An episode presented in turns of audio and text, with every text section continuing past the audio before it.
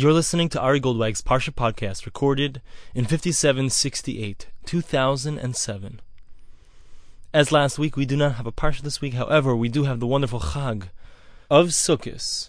So I'd like to give you some food for thought, something to mull over as you sit in your Sukkahs, this wonderful Chag, this wonderful festival of Sukkot. Just today, I was reading some ideas in the Sefer of Rav Shimshon David Pincus, wonderful deep thinker, Zichron Levracha, Zichar Tzadik Levracha. And uh, I'd like to share some of these ideas with you, and perhaps some other ideas as well. The Gemara in Rosh Hashanah, on Daf Yud Aleph Amud Aleph, makes some interesting contradictions between the months of Nisan and the months of Tishrei. Tishrei is the month we're in currently, Nisan is the month of Pesach, and there are very interesting comparisons, things that happen that uh, a beautiful sefer by the name of the Aruch LaNer explains in a very interesting way. Some of the things that we come across are that in the month of Tishrei, so the Gemara says, but Tishrei, it's actually it's actually an argument. When was the world created? It's an argument between Rabbi Elazar and Rabbi Yehoshua. Rabbi Elazar says the world was created in the month of Tishrei, and Rabbi Yehoshua says no, the world was created in Nisan. Now, if you notice in the liturgy on Rosh Hashanah, we say uh, Hayom Haras Olam, the world was created now which would seem to imply that the world was created in Tishrei. Now, the Aruch LaNer points out that in fact we find that there are certain parts of the davening that we say on Pesach that actually imply that the world was created then, during during Nisan. So he resolves this conflict by saying that in fact the world in some way was created both in Tishrei and in Nisan. He says the world the world was created in God's thought. You have to understand what this means, obviously. But the world was created in God's thoughts. He had the first thought, the Hava Amina, to create the world in Tishrei. Hence the Lashon Hayom Haras Olam, which means today the world was conceived. That would imply there's like this first thought. It didn't actually come to a fruition yet. And then in Nisan was when the world was actually actively created. Hence we can understand some other interesting differences between Tishrei and Nisan. It says that in Tishrei, Nifkada Sarah, Rachel, V'chana. Sarah, Rachel, Chana, these three women were able to conceive. They were remembered in order to be able to conceive in Tishrei. And the Gemara says that when was Yitzchak born, he was born Pesach time. We see the idea that there's potential and actual. The world was thought of in Tishrei. The world was created in Nisan. The, ch- the children were conceived in Tishrei. Yitzchak was born in Nisan. We see this idea. Another place that we see this idea is also the Gemara says that in Tishrei, the shibud, the enslavement of Mitzrayim ended, which set the groundwork for the people of Israel to be able to leave. So you had the you had the potential occurring in Tishrei, and again in Nisan was the actual redemption. That's when the people of Israel went out of Egypt. Another place that we find this idea that Tishrei is potential and Nisan is actualization of the potential is we find it in the davening. We start to daven now. We started to ask for rain because rain is the thing that helps the roots grow. It helps the fruits grow, of course, but the fruits already is the actualization of the potential. But this is a time more of of striking down into the ground the roots. And Nissan is the time when we're going to have that potential start to come out. We're going to have the grass starts to grow again. It's the spring. It's the time when everything starts to bud. That's the idea. Tishrei is a time of potential. Nissan is a time of the actualization of that potential. Now, the truth is that we've already gone through the time from Rosh Hashanah to Yom Kippur, the 10 days of repentance, which is when we really, really work on our potential. We really work on the roots. And that's why there's brought down in halacha that even if a person the rest of the year does not eat pas Yisrael, doesn't eat bread that's baked by a Jewish person, he should be careful during this time to only eat bread that's baked by a Jewish person. In fact, there are people who are also careful, even if they drink chalav stam, they drink regular milk all year round, but during Asar Semichuva, they're careful to only drink chalav Yisrael milk that was made by a Jew or watched by a Jew being made. So you see this idea, right? What are we trying to figure out? God, oh, the rest of the year we don't care, but now all of a sudden we care. No, the idea is that there's this, we're, we're now striking down the roots. This is where we're laying the groundwork for what we're going to be the rest of the year, this time. So now the question is, what happens as we come into to Sukkot? What's the continuation? How does it continue out of Rosh Hashanah to Yom Kippur? What's the next step? What does Sukkot represent? This is where we come to the ideas that I read today in Rav Shimshon David Pincus, and that's what I want to share with you right now. There are three different mitzvahs that we have on Sukkot, three different commandments, and if we understand the depth of each one, we'll come to an understanding of what we're supposed to get out of Sukkot. The first mitzvah, the most obvious mitzvah, is the mitzvah of sitting in a sukkah. We have the commandment to sit for seven days in a sukkah. The definition of a sukkah, as Rashi says right at the beginning of Masechah Sukkah, the sukkah is actually referring to the schach, the roof of the sukkah. All the laws that we have really mainly have to do with where the where the schach has to be placed, how high it has to be, what it's supposed to be made out of, etc.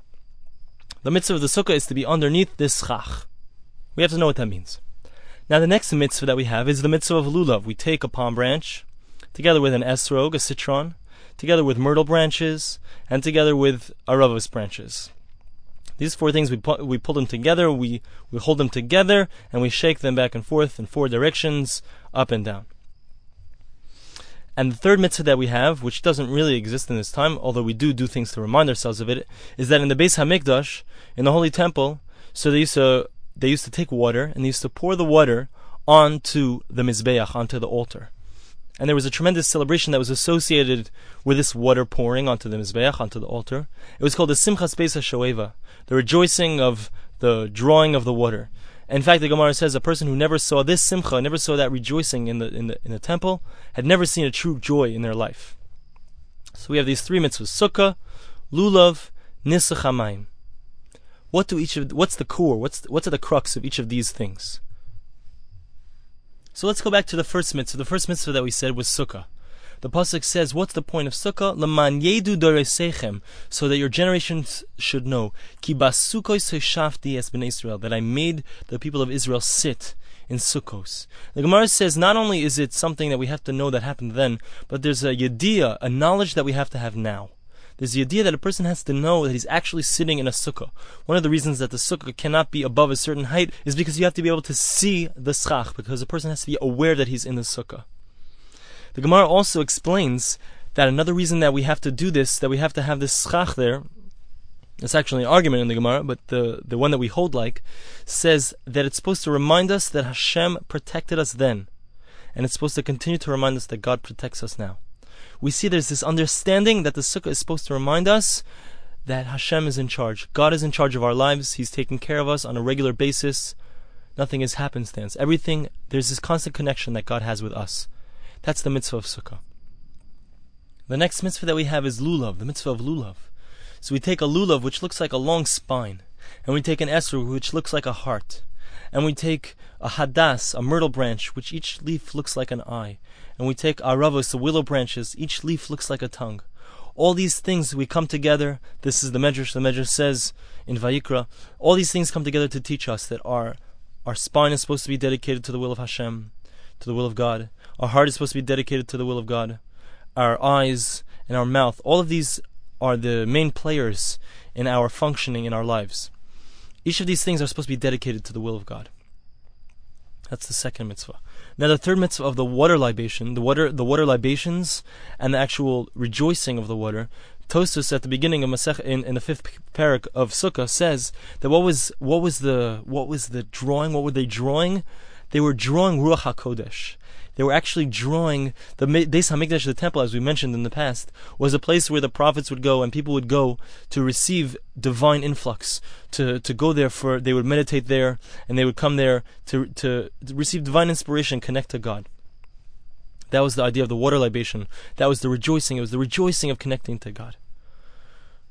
Now, Rav compares the type of approach that we had from Rosh Hashanah to Yom Kippur to the approach that we have already at Sukkot. The approach that we have from Rosh Hashanah to Yom Kippur is one of fear. We approach God through our fear, perhaps fear of retribution, or perhaps fear of making Hashem upset. And that's where we come to repentance. He says when we come to the, the time of Sukkot, it's a time of ahava, a time of extreme love. And just as someone who's in love with someone else, or someone who loves deeply someone else, he loves to do their will. He, he, if someone, if if my if my loved one would ask me to do something, someone who I love very deeply, I would be ecstatic to do what they said. The same thing with Hashem. If we're in this relationship of love with Hashem, we're in love with God. Then when Hashem says to, says to us to do something, it's not a burden at all. It's something that we'd love to do. This is we're running to do it. We're running to find the nicest esrog. We're running to find the nicest lulav. Whatever it is that God asks, it's exciting. It's like Rav Pinkus mentions that when someone says a bracha very quickly, it shows that there's a lack perhaps there's a lack of love in his relationship to God because someone that you love, you don't just shoot it off quickly. You realize that this is something special. This is I'm, I'm connecting to God right now. We don't just that's that's not how we do it. More than that, says Rav the Sukkot holiday is a time that we can connect to Hashem in this way. We see that His hand is constantly involved in our lives. He points out that the name of Hashem is written with the letters Yud, then Hey, then Vav, then Hey. We don't read it the way it's written. Actually, the way we read it is like the, the name Aleph, Dalad, Nun, Yud. The name Yud, Hey, and then Vav, and then Hey. That name represents that God is constantly involved in the world. He is constantly recreating the world. He is constantly being mechadesh b'tuva b'chol tamin He's constantly recreating the world. The idea is that he's constantly involved, directly, personally.